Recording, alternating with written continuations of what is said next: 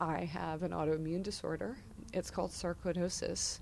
The way that mine exhibited itself with the swollen parotid glands is a rare form, but the experts in, in this uh, part of the country were able to figure out how to get a conclusive diagnosis using a creative uh, set of approaches.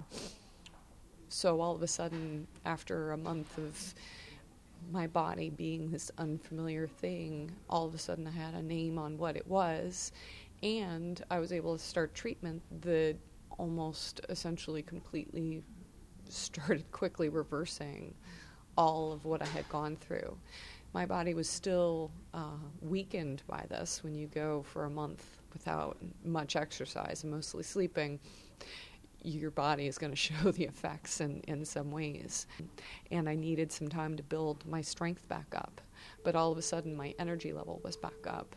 The treatment I went through reduced the swelling that I had been experiencing. I started looking like myself again.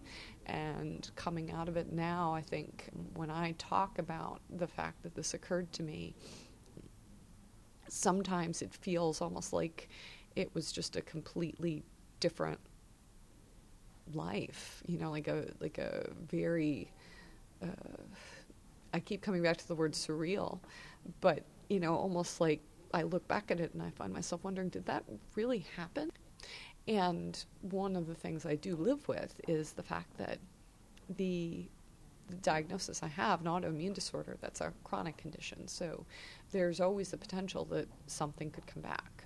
There's a good chance it won't, from what I understand, but the potential is there.